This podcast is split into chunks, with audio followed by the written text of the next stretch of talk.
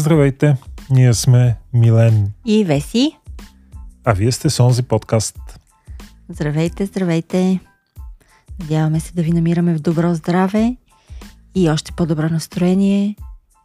И днес предлагам да обсъдим една интересна тема с Милен. Какво ще кажеш, Милен, да си говорим на темата за свободата?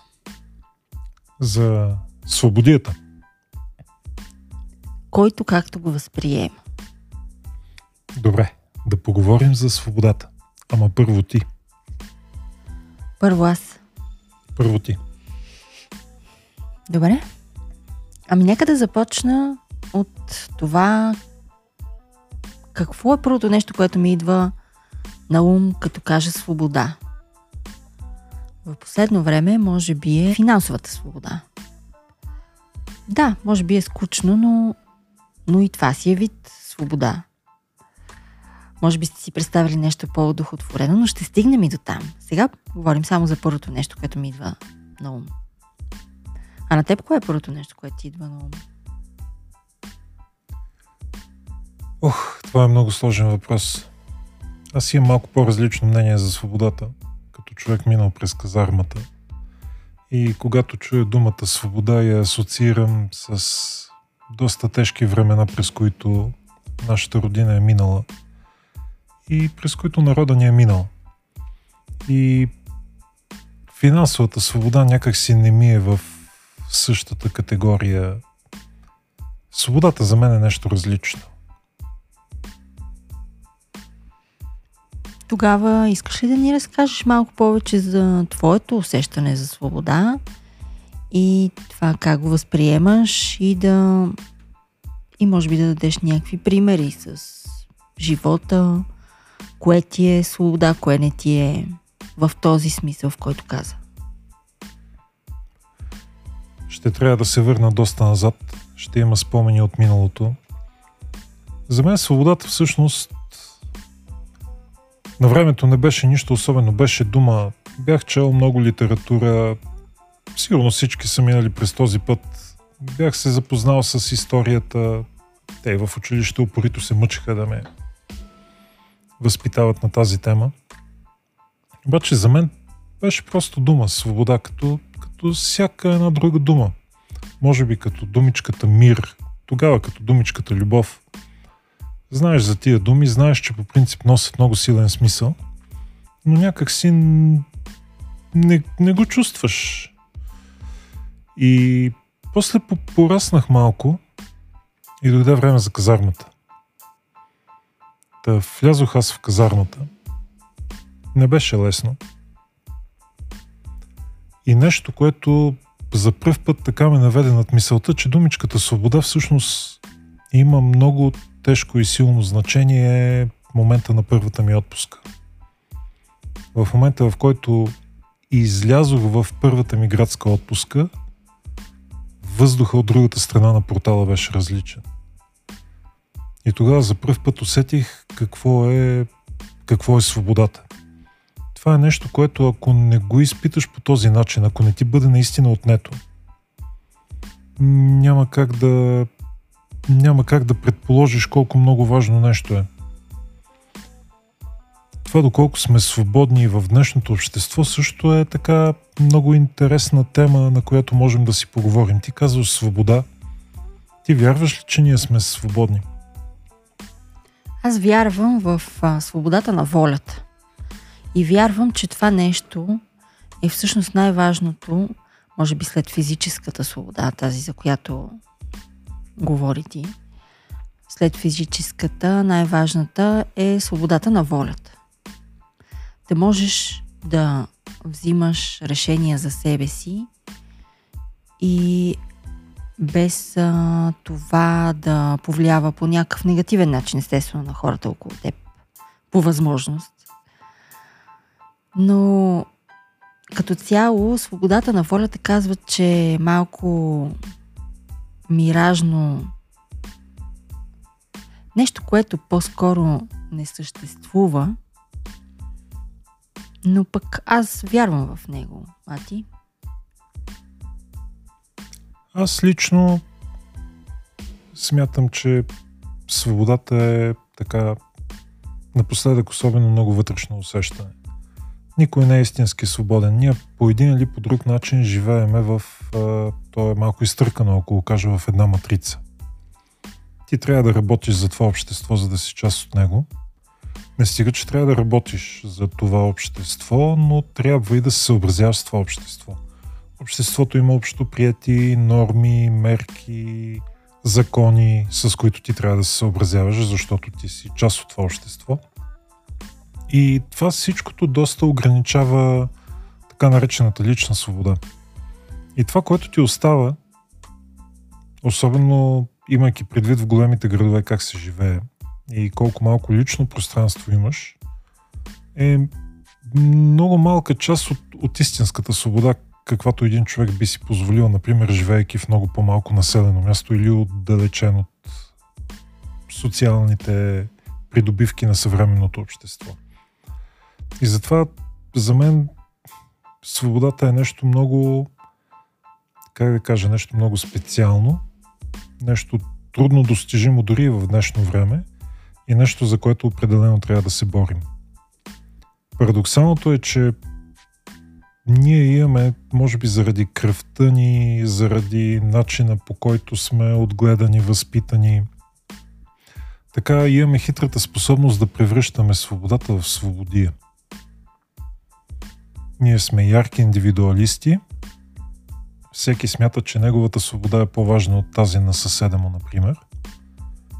И това много често води до конфликти, до проблеми на пътищата, до проблеми в общуването, в дискотеките, къде ли не. Винаги се намира някой, който е по-понай и той е по-понай от другите и всички други трябва да се съобразяват с него, докато не се сблъска с друг по-понай и после обикновено ги гледаме в новините. Аз точно това всъщност исках да обсъдим за къде, къде всъщност започва, къде се губи тази граница между това да имаш лична свобода и това все пак да влизаш в някакви норми, в които живеем в днешно време. За да можеш да живееш напълно свободно, какво, какво, какво би означавало това и как би изглеждало – Например, да не трябва най-малкото пълна, пълна свобода, да не трябва да се съобразяваш с каквито и да е закони. Нали, доколко, доколко би било разумно, доколко би било човешко, морално и така нататък, да можеш да си позволяваш каквото ти дойде на къл. И всъщност ние имаме ли нужда от чак толкова голяма свобода. И реално, ако нямаме нужда от чак толкова голяма свобода, то докъде докъде е разумно да ни се простира свободата, за да можем да кажем, че сме свободни. Много са, много са тънки и размити границите, според мен. И, и това може би пак е и въпрос малко на лично усещане, защото един човек може и да има нужда от по, по-голяма свобода, отколкото друг човек. Например, някой може много да иска да изразява себе си, чрез това да се облича по някакъв неподходящ и неприят начин от обществото, да речем. Да изразява себе си чрез външния си вид, нали, както напоследък вече сме доста по-толерантни към това нещо като цяло, като общество, но, но все още не сме така, бих казала, чак толкова добре подготвени, за да се справяме с много сил, много голямото разнообразие от пъстри и цветни характери и, и, и желания на хората. И да, може би това би било все пак една разумна така граница, която може да се леко попрекрачи още малко. И по този начин да имаме свобода един вид, чрез външния си вид да изглеждаме дори понякога странно и шантаво. И това да е окей, okay, нали, да не те съдят хората за това, че изглеждаш толкова странно и шантаво. Важното е всъщност и ти как се чувстваш, дали се чувстваш окей, okay, като по този начин изразяваш себе си. По този начин заявяваш своята свобода. Най-вероятно има и доста други начини, по които би могло това нещо да се случи. Ти имаш ли някаква идея за такъв начин? Аз смятам, че това нещо е доста постижимо и сега. На Запад е нещо нормално всеки да се облича и да се носи както си иска. Аз лично съм имал случай да се прибера от плажа в Хага по Бельо до Лейден, на което са си там 20 на 30 минутки с влак. И не съм имал, не съм имал проблеми с това някой да ми обърне внимание за това, че съм бил на море без бански, например. И се прибирам, меко казано, неприлично облечен. Неприлично по тукашните стандарти, може би. Там някакси хората по-така свободно приемат нещата. Нормално е да видиш някоя мадама с къса пола, вдигнала полата на кръста, яхнала колелото и караща велосипеда. И интересното е, че дори не изглежда пошло или гадно. Там изглежда нормално, защото е обичайна гледка. Не е нещо необичайно. Можеш да видиш хора облечени по различен начин, можеш да видиш хора с скъсани дрехи, които си носят дрехите просто защото им харесват. Никой не ги съди за това, никой не съди и теб, ако си малко по-различен. Там просто приемат различните. В България много повече се оглеждат в теб. Ние някакси сме малко по-така особени по характери, обичаме много да преценяваме хората по външния вид. Но това за мен не е израз на свобода. Това да се облечеш по някакъв начин. В момента ние нямаме фешън полиция. Можеш спокойно да ходиш по всякакъв начин облечен, не нарушаваш ли обществения ред според законодателството на републиката, едва ли някой ще ти каже и копче, виж, това, че ще ти се смеят и ще те снимат е друг въпрос. Но това е личен избор. На Запад едва ли ще ти обърнати внимание. Там просто за тях няма да има значение. Всеки си гледа неговата работа и гледа да се чувства добре. Не мисля, че това е начин на изразяване на свобода. Това е просто някакъв вик за внимание, според мен. А какво ще кажеш тогава за начин за изразяване на свободата да бъде, например, това да можеш да си избереш каквато си искаш професия и да работиш свободно и да и естествено да можеш и да се издържаш от нея. Аз мисля, че и това и сега е възможно. Всеки, който е добър в това, което прави, се издържа с него и ако е нещо, което му харесва, е точно това, за което ти казваш. А защо има тогава такава пандемия от хора, които не харесват работата си и, не, и я ненавиждат и нямат търпение да им свърши работния ден? Защо не, го, защо не си го позволяват повече хора това нещо, ако е чак толкова възможно? Ами аз имам за себе си просто обяснение, което ще го споделя. Не твърдя, че е миродавно. Нали? То е мое си обяснение на нещата. Аз го наричам въртележка.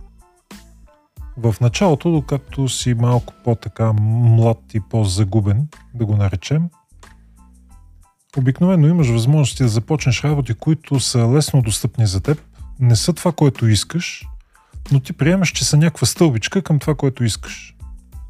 Ти започваш тия работи, влизаш си в комфортната зона, започваш да получаваш едни пари, които не са достатъчни за да изживееш мечтите си, но са и пари, не е като да си без пари. В един хубав момент в тази зона буксиваш дълги години и рано или късно стигаш до реализацията, че ти всъщност не си щастлив с това, което работиш и си изправен пред тежкия избор или да преглътнеш големи финансови трудности следващите няколко месеца, докато се преквалифицираш и после не знай на още колко време, докато натрупаш опит в областта, която ти харесва, за да си смениш попрището – или да го правиш по някакъв альтернативен начин. И късметливи са тези, които имат възможност да го направят по альтернативен начин, без да напускат работата, тази, която я наричаме въртележка, защото като се качиш на въртележката, трудно слизаш и малко света ти вече е замаян. Погледът ти е леко изкривен. Докато има други хора, при които цикъла на работа е толкова натоварващ, че те след работно време трудно имат сили за нещо те почти нямат шанс да се измъкнат от тая въртележка, особено ако работата е такава, която няма бъдещо развитие. Там стигнеш ли до един момент, от там нататък вече е невъзможно и да, да получиш някакво увеличение, допълнителна квалификация, допълнителни възможности. За съжаление всички сме били млади. Има много такива професии, които се работят трудно в по-късната част от живота, ако мога така да се изразя. Но когато сме млади, ние не разсъждаваме за това какво ще правим, когато наближи пенсията или когато станем по-възрастни и вече нещата не са ни толкова лесни физически. Някакси човек не е направен да разсъждава по този начин. И за това си обяснявам аз, че много, много млади хора тръгват по лесния път, вместо да преглътнат една или две години сериозно учене, сериозно инвестиране в себе си, ходене по курсове, правене на задачки, участване насам натам в някакви проекти, за да могат да изградат портфолио и да започнат професията, която ги интересува под някаква форма. Повечето от тях предпочитат да се хванат на работа, която е лесно достъпна и е достъпна веднага. Тя не е това, което искат, но те имат време и заради това сега ще я почнат и после ще видим. Тъжната истина е, че 80% от тия хора това после никога не идва. И това са именно тия хора, за които говорим. Нека за момент аз ми се иска да навляза в дебрите на така на дълбоката фантазия в света на мечтите и на утопичния свят и да си представим все пак, че всичката тая въртележка не е абсолютно наложителна и, и е абсолютно възможно по всяко едно време да започнеш каквато си искаш работа. Мислиш ли, че тогава всъщност хората биха били по-щастливи и мислиш ли, че че тогава наистина щяха да работят работа, която да ги удовлетворява или по-скоро този тип, този, този тип съществуване не ни е изобщо отредено като цяло. Мисля, че човешкият вид е достигнал до защото много лесно приема новите неща за даденост и има нужда от още по-нови неща. Ние винаги гледаме напред. Ако в началото на теб ти се иска да си купиш кола, следващия момент, когато вече имаш кола, радваше се година-две и вече имаш нужда от по-хубава кола. Ако отначало си бил склонен на какъвто и да е модел, само да е автомобил, после започват претенциите. Вече искаш автоматик, вече искаш повече кончета, може да се спрял на конкретна марка. Ако успееш да добиеш и тая кола, вече имаш нужда и от една спортна, нали, тая ще е семейната, другата ще я караме за кеф с приятели. Човешкият дух е доста ненаситен. Ако човек сам не контролира импулсите и желанията си, те ще го владеят до безкрай. Дори всичко да е абсолютно лесно достъпно на този свят, аз мисля, че пак ще има доста хора, които ще бъдат много нещастни, защото просто всичко ще им е омръзнало и те не знаят какво друго искат, но го искат. И има и нещо друго. Аз пък и това съм си го мислила, че всъщност свободата е някакъв ментал стейт, който независимо къде се намираш и какво ти се случва, ти имаш ли го в съзнанието си, имаш ли, го, имаш ли вярата, че че наистина си свободен, дори и да си буквално в затвора, а, както знаеме, нали, известни велики личности им се случвало, ти всъщност можеш да си свободен навсякъде по света и във всяко едно състояние, което се намираш. Сега друга е темата, че не знам как трябва да, да го постигнеш това състояние. Нали, не случайно малцина са го постигали, и не случайно то се счита за някакво едва ли не висше умение, но пък а, нищо не пречи да се стремиме към него в а, ежедневието си и това да ни помага може би да бъдем и по-щастливи с всичките тези незгоди по, в кавички ги слагам, защото те на фона на, на както казваш самия преди предишни поколения всъщност са си направо екстри. Нашите незгоди са, техните, са били техните екстри. Да, факт е, че днес са модерни много конспирации. конспирации за ваксините, за какво ли още не. Ако човек погледне данните, населението на Земята толкова много нараства, че тия конспирации просто няма как да, да се случват реално. Ако бяха истина, ние нямаше да сме свидетели на целият този ръст. Това е една такава дълбока тема. Нещо друго искам да те попитам аз. Ти какво мислиш? Свободата за един мъж същото нещо ли е като свободата за една жена? Нямам как да ти отговоря на този въпрос, защото не знам какво е свободата за един мъж, само мога да спекулирам какво е. Но аз предполагам, че най-вероятно е едно и също. Може би има леки лека така, лека разлика в някои нюанси, но не знам, може би трябва да споделим първо ти какво е за мъжа свободата, като нещо общо цяло, ако изобщо можем да го обобщим, защото то пак е въпрос и на индивидуалност. И може би аз ще споделя от моята, от моята житейски опит какво предполагам, че е като общо свобода за една жена. А мислиш ли, че хората всъщност разсъждават на това, какво е свободата? Не, не мисля, че разсъждават на това какво е свободата. Мисля, че всеки си има някаква представа за неговата свобода, както от началото споменах. На мен, например, ме вълнува в момента финансовата свобода. Най-вероятно всеки си е на някакъв такъв различен стейт от неговия си а, житейски път, в който го вълнува някакъв конкретен вид свобода. Така че не мисля, че чак толкова дълбоко разсъждават повечето хора за това каква свобода да имат. Не знам, може пък и да греша. Ако приемем, че финансовата свобода е недостижима, това означава ли, че човек никога няма да бъде свободен? Ами трудно мога да приема, че финансовата свобода е недостижима, защото тя е нещо, което е много обективно и бих казала сравнително лесно достижимо.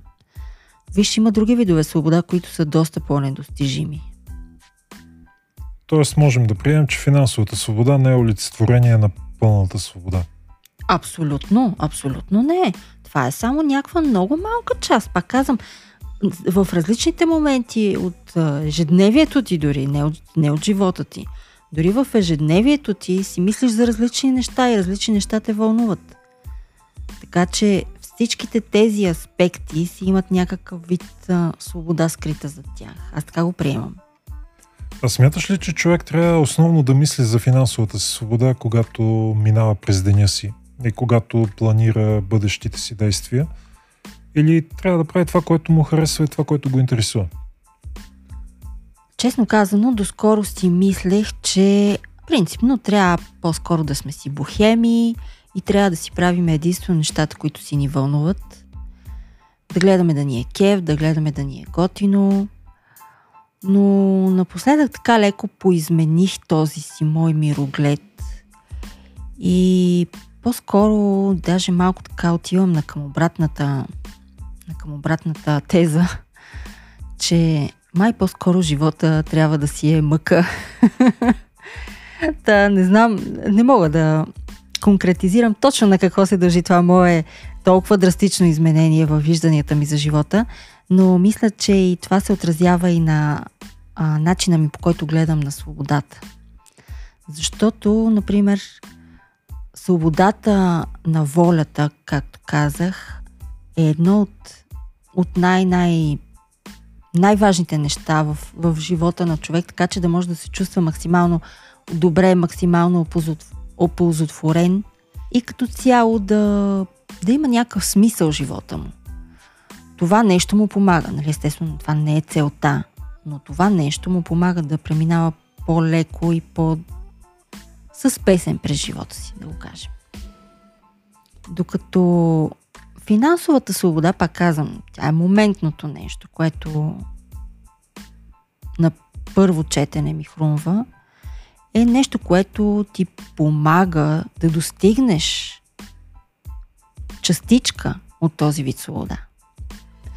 Други видове свобода, за които така ми се иска да поговорим с теб, са всъщност мираж ли е изобщо свободата във връзката и докъде се простира, какво означава свобода във връзка. Говоря в сериозна връзка, естествено не в нещо мимолетно. Да, това е интересен въпрос. Връзката е вид социален ангажимент. Нещо като ангажимента, който имаме и към обществото, което живее, в което живеем. Някои от нещата са прияти като социални норми, за другите има наказателен кодекс. С връзките мисля, че горе-долу същата работа. Има някакви неща, които са общо прияти и социална норма.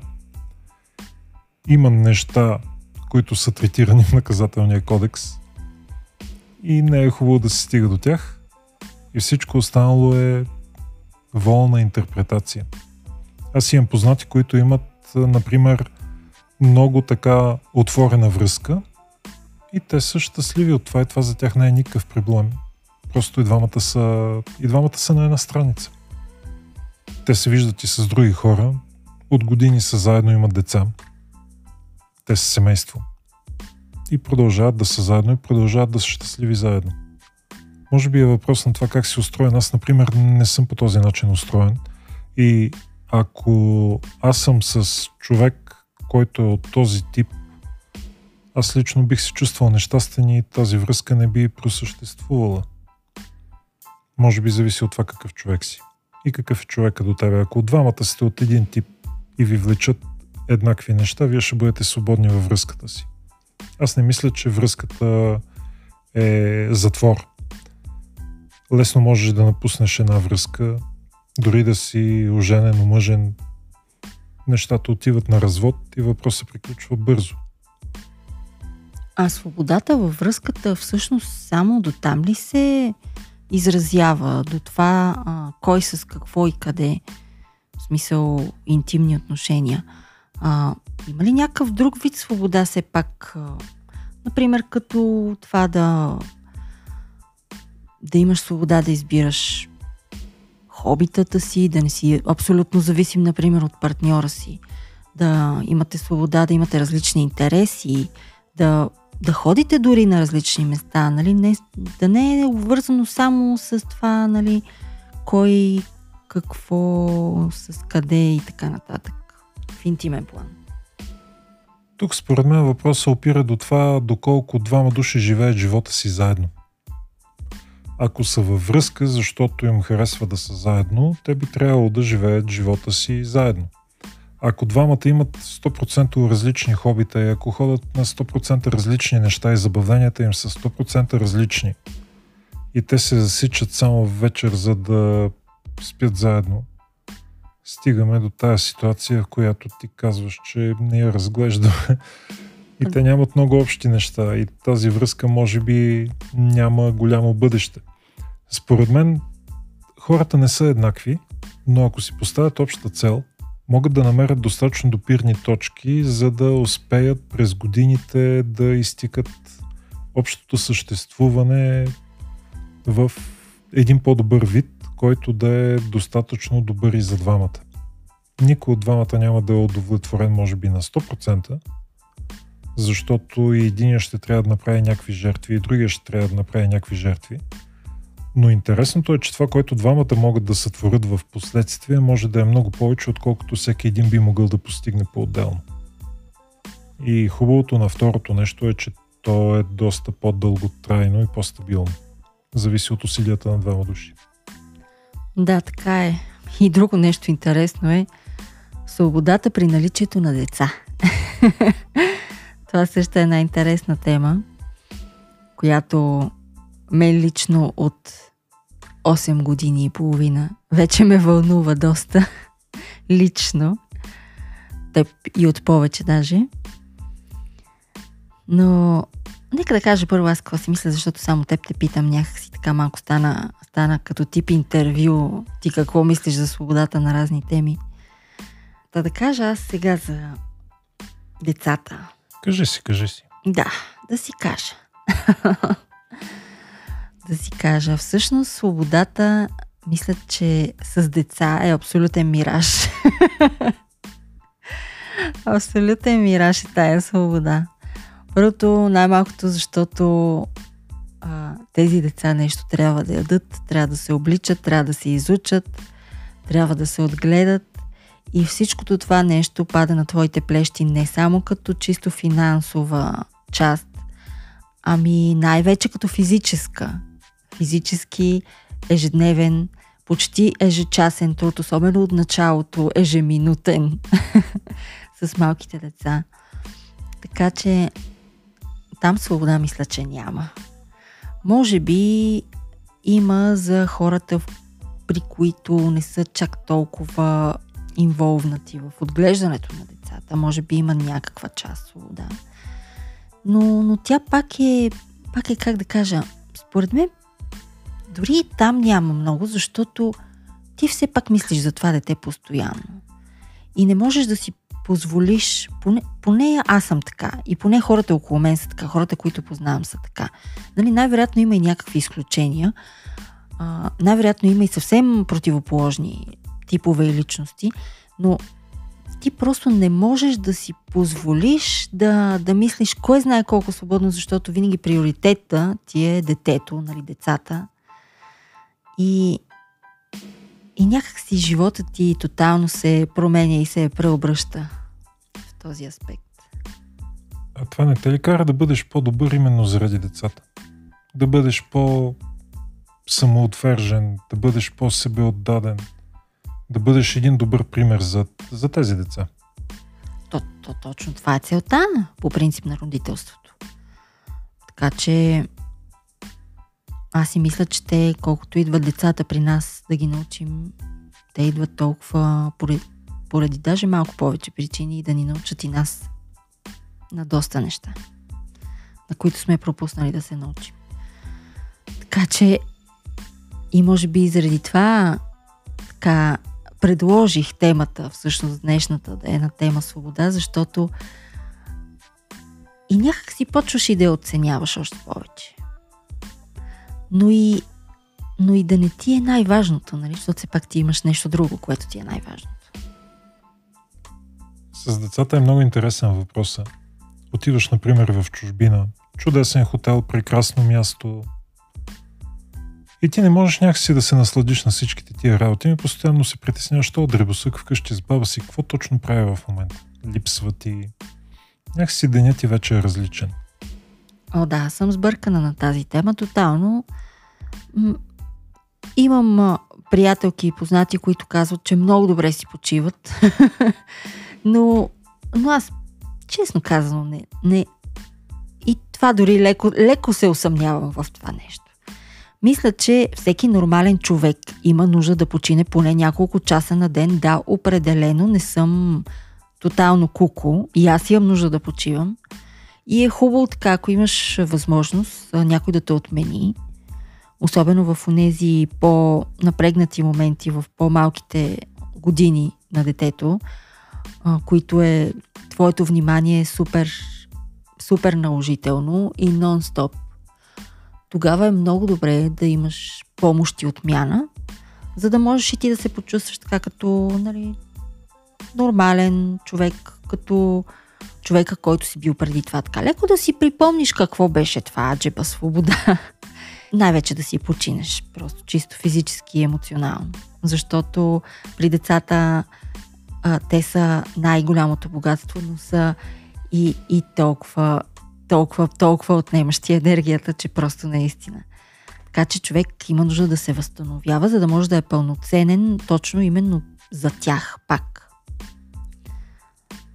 Децата са велик учител на много неща. Абсолютно съм много велик учител на много неща и това е едното от тях. Да си повече от това, което си, да надскочиш себе си, колкото и да си изморен, да не мислиш за себе си. Децата ни отървават от този така наследен егоизъм, който имаме във всеки един от нас. Да, така е. Да мислиш за някой друг повече, отколкото за самия себе си. И това най-вероятно на нашите слушатели, които все още не им се е случило, дай Боже да им се случи, ако имат желание за това, разбира се. Им звучи малко странно, но наистина го има този ефект, че почваш да мислиш за някого повече, отколкото за самия себе си. И всъщност това е много, много приятно и много нежно и много красиво чувство. Ай, разбираш какво нещо е безусловната любов. Обичат те просто защото си ти. Мама Да. или тата. Да, така е. Докато не почнат да навлизат в тинейджърството, тогава вече става доста условна любовта, но след десетина, 15, при някои 20 години, после пак се връщат нещата в обичайната им фаза и те обичат отново почти безусловно.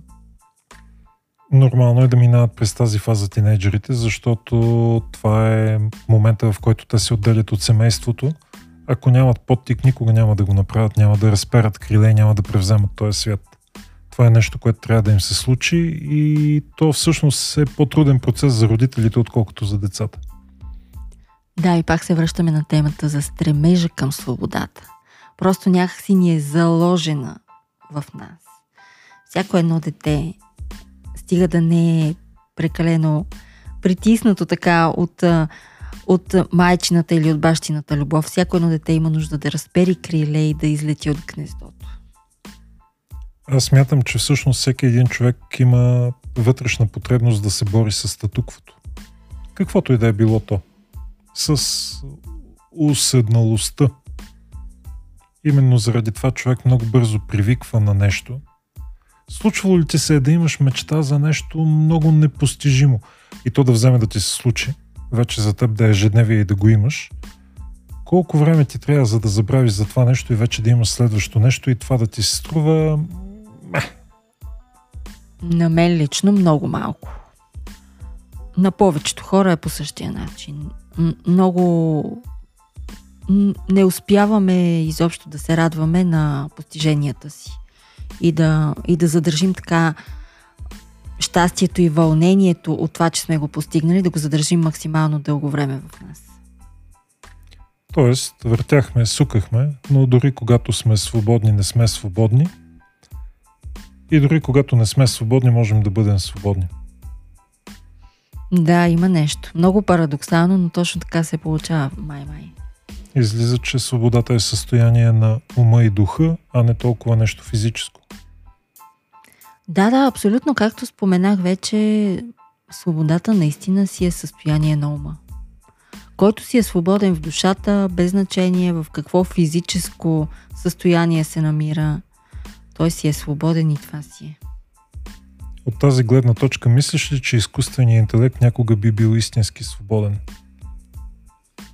Честно казано, много а, се надявам да видя такова нещо. Развитие. Може би, а, може би е много наивно и много глупаво от моя страна да го казвам, защото това най-вероятно би означавало Doomsday за човечеството. Но пък, представете ли си каква революция ще бъде това? Изкуственият интелект всъщност да стане sentient being. Това означава да стане съзнателно същество. Това наистина е нещо, което ми се иска да го видя в този живот, но не знам дали ще се случи. Мен тръпки ме побиват само докато те слушам. То си е за тръпки. Защото наистина, пак казвам, не е ясно след това какво ще се случи с нас. Много е опасно, ако си хлебарка, да седиш под много голям чехъл. Не е ясно какво ще се случи и дали случайно това няма да се спусне върху тебе. И тук, като че ли усещането е подобно, може би. Да, обаче май не направи много добра корелация между двете, защото точно хлебарките са нещата, които 100% ще оцелеят след каквото и да се случи с тази планета. Ние хората сме доста адаптивни. Опитвали сме вече няколко пъти да се затрием, нали? Историята е свидетел на първа световна смешка, втора световна смешка. Сега гледам На как пъти се... трета. Да, на пъти трета. Да не дава Господ. О, да, то Просто- е смешно, но... Да, да. Може би иронията не е удачна в момента, но това са най-лошите моменти на човечеството. И като че ли не се учим от всичките тези неща. И ако добавиме изкуствения интелект в микса, затова така малко ми се струва застрашителна картинката. Има много така жадни за власт хора, които така не виждат цялата картинка, но са способни да взимат драматични решения. И особено ако са на управленски позиции, те могат да нанесат тотални щети в всяка една сфера, включително и в тази. И от тази гледна точка едно такова освобождаване може да ни е като за последно. Да, да. Малко така, дай да смениме леко така нератива, защото да вземем да приключваме, а пък да не сме чак толкова негативни и да отчаиваме народа. Да, да, кажи нещо хубаво, което ти се случи днес, за да приключи на положителна нотка. Успя ли да се изплескаш пред блока на заледените павета? за една бройка. Не успях. Ако това е положителното, не успях. Браво. Утре да се опиташ по-опорито. То всъщност не е трудно, защото никъде не е почистено. Да, така е. Но и травматолозите са хора. И те трябва да имат работа. Ето. Точно така. Ми, много ти благодаря за мнението и за коментарите. И аз също за отговорите на многото ми въпроси. Да, и всички вие, които ни слушахте толкова време, извинявайте. Да, ако сте останали с нас до край, значи просто сте много търпеливи хора, заклевам се. Да, шапка ви свалям. Бъдете здрави и бъдете с добро настроение. Чао и всичко добро от мен. Чао!